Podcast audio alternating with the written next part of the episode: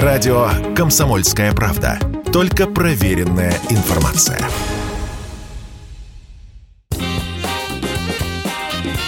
Был бы повод. Здравствуйте, я Михаил Антонов, и эта программа «Был бы повод» 28 июня на календаре, и рассказ о событиях, которые происходили в этот день, но в разные годы, ждет вас сегодняшней передачи. 1933 год, 28 июня. Те, кто не хочет привыкать к трудовой жизни, те, кто по-прежнему промышляет бродяжничеством, попрошайничеством и другим обманом населения, не место в столице. Примерно с такой формулировкой из Москвы в этот день начинается массовая депортация цыган. Замкова запирай, Воронова, выкраду вместе с замками. Цыганские таборы и общины расположились в Москве и ее окрестностях достаточно давно. С приходом советской власти часть цыган поступила на службу. Кто-то пошел на завод, кого-то, особенно цыганских ресторанных певцов и танцоров, зачислили в открывшийся московский театр «Ромен», остальные так и пытались вести кочевой образ жизни. Кто попадался на воровстве, тех, разумеется, отправляли в тюрьму и лагеря. Остальных до поры до времени не трогали. В 1933-м началась поголовная паспортизация населения. Каждый должен был получить документ. Цыгане, привыкшие к свободному образу жизни, в большинстве своем проигнорировали это требование. Добрый конь, куча детей, да длинные дороги. Вот оно, цыганское счастье. Весной цыганских баронов в таборах предупредили, что они должны покинуть Москву и не приближаться к столице в радиусе 100 километров. Тех, кто ослушались, депортировали принудительно. По статистике, из Москвы будут выселены более пяти с половиной тысяч человек. Сама депортация продлится меньше двух недель, 12 дней, о чем помощник начальник ГУЛАГа Израиль Плинер рапортовал заместителю председателя ОГПУ Генриху Егоде. Расселят выгнанных из Москвы цыган в поселках Томской области.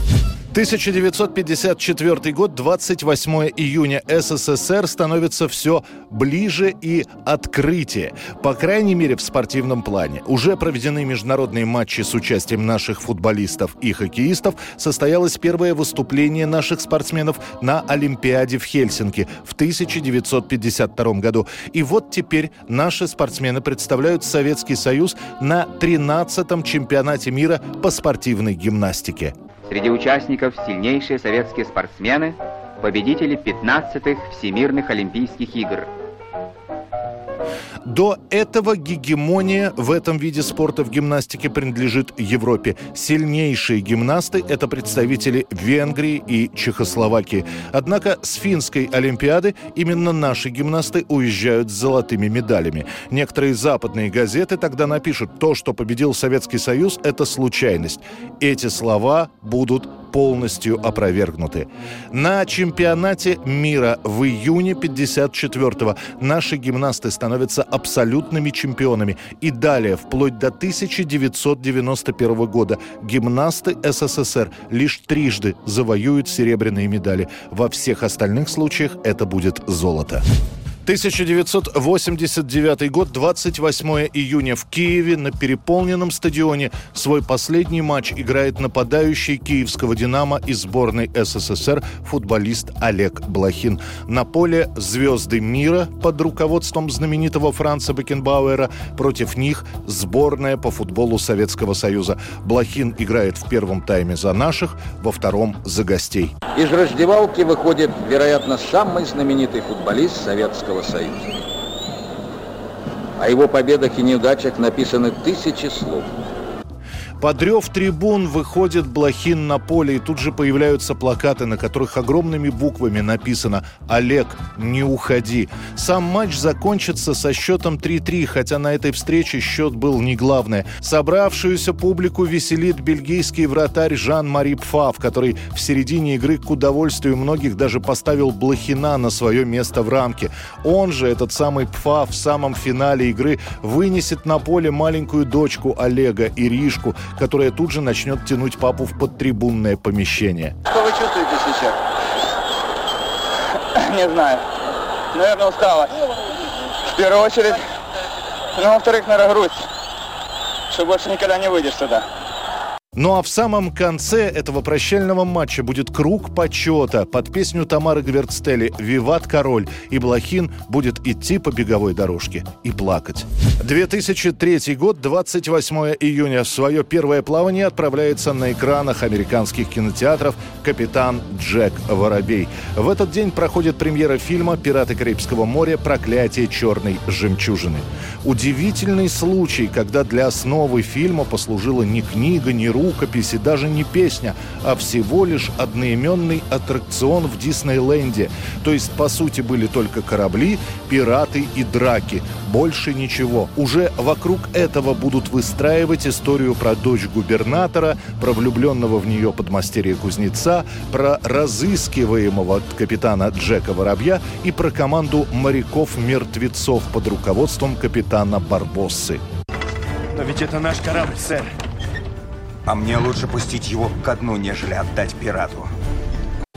К тому времени в Голливуде уже сложилось мнение, что фильмы про пиратов не окупаются. В памяти был еще провал картины «Остров головорезов», который вошел в историю как самый оглушительный провал ленты подобного жанра. При бюджете почти в 100 миллионов «Остров головорезов» собрал в прокате всего 10. После этого в Голливуде решили не рисковать и пиратское кино больше не снимать. Гор Вербинский, режиссер, который до этого никогда блокбастеров не снимал, каким-то чудом уговорил поучаствовать в проекте знаменитого продюсера Джерри Брукхаймера. Решено пригласить молодых, но известных актеров Орландо Блума и Киру Найтли. За юмористическую составляющую фильма отвечает Джонни Депп, который создает образ Джека Воробья практически от начала до конца с нуля. Шатающаяся походка, дреды, как у Растамана, и речь, как будто Джек Воробей всегда пьян. Так-так, Джек Воробей, не так ли? Капитан Джек Воробей, мой друг. В итоге все это вместе, плюс в придачу спецэффекты, производит настоящий фурор. Главная музыкальная тема из «Пиратов» загружается на мобильные телефоны, зрители требуют продолжения, а Дисней за свои потраченные 120 миллионов долларов получает почти в 6 раз больше. 1986 год, 28 июня. Американский лейбл Big Time Records и продюсер Джоанна Стингрей выпускают двойной сборный альбом Red Wave – «Красная волна» с композициями четырех, как считалось, подпольных рок-групп СССР – «Аквариум», «Кино», «Алиса» и «Странные игры».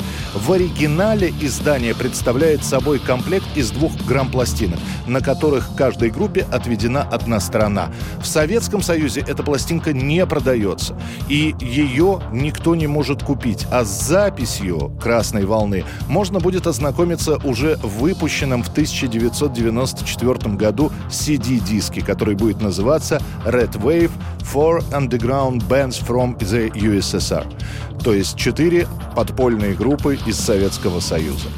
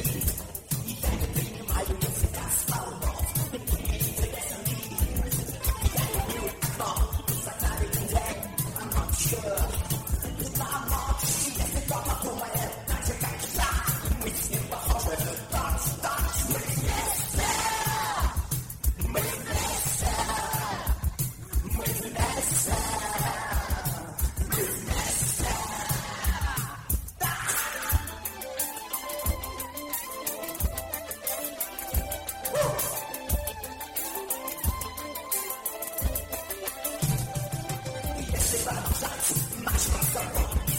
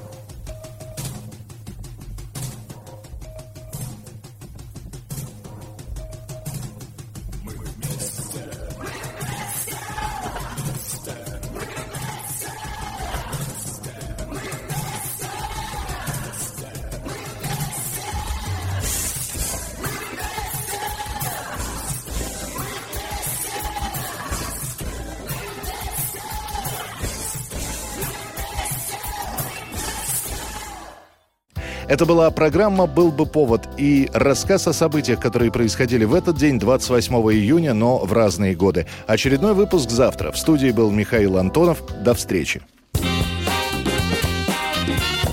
«Был бы повод»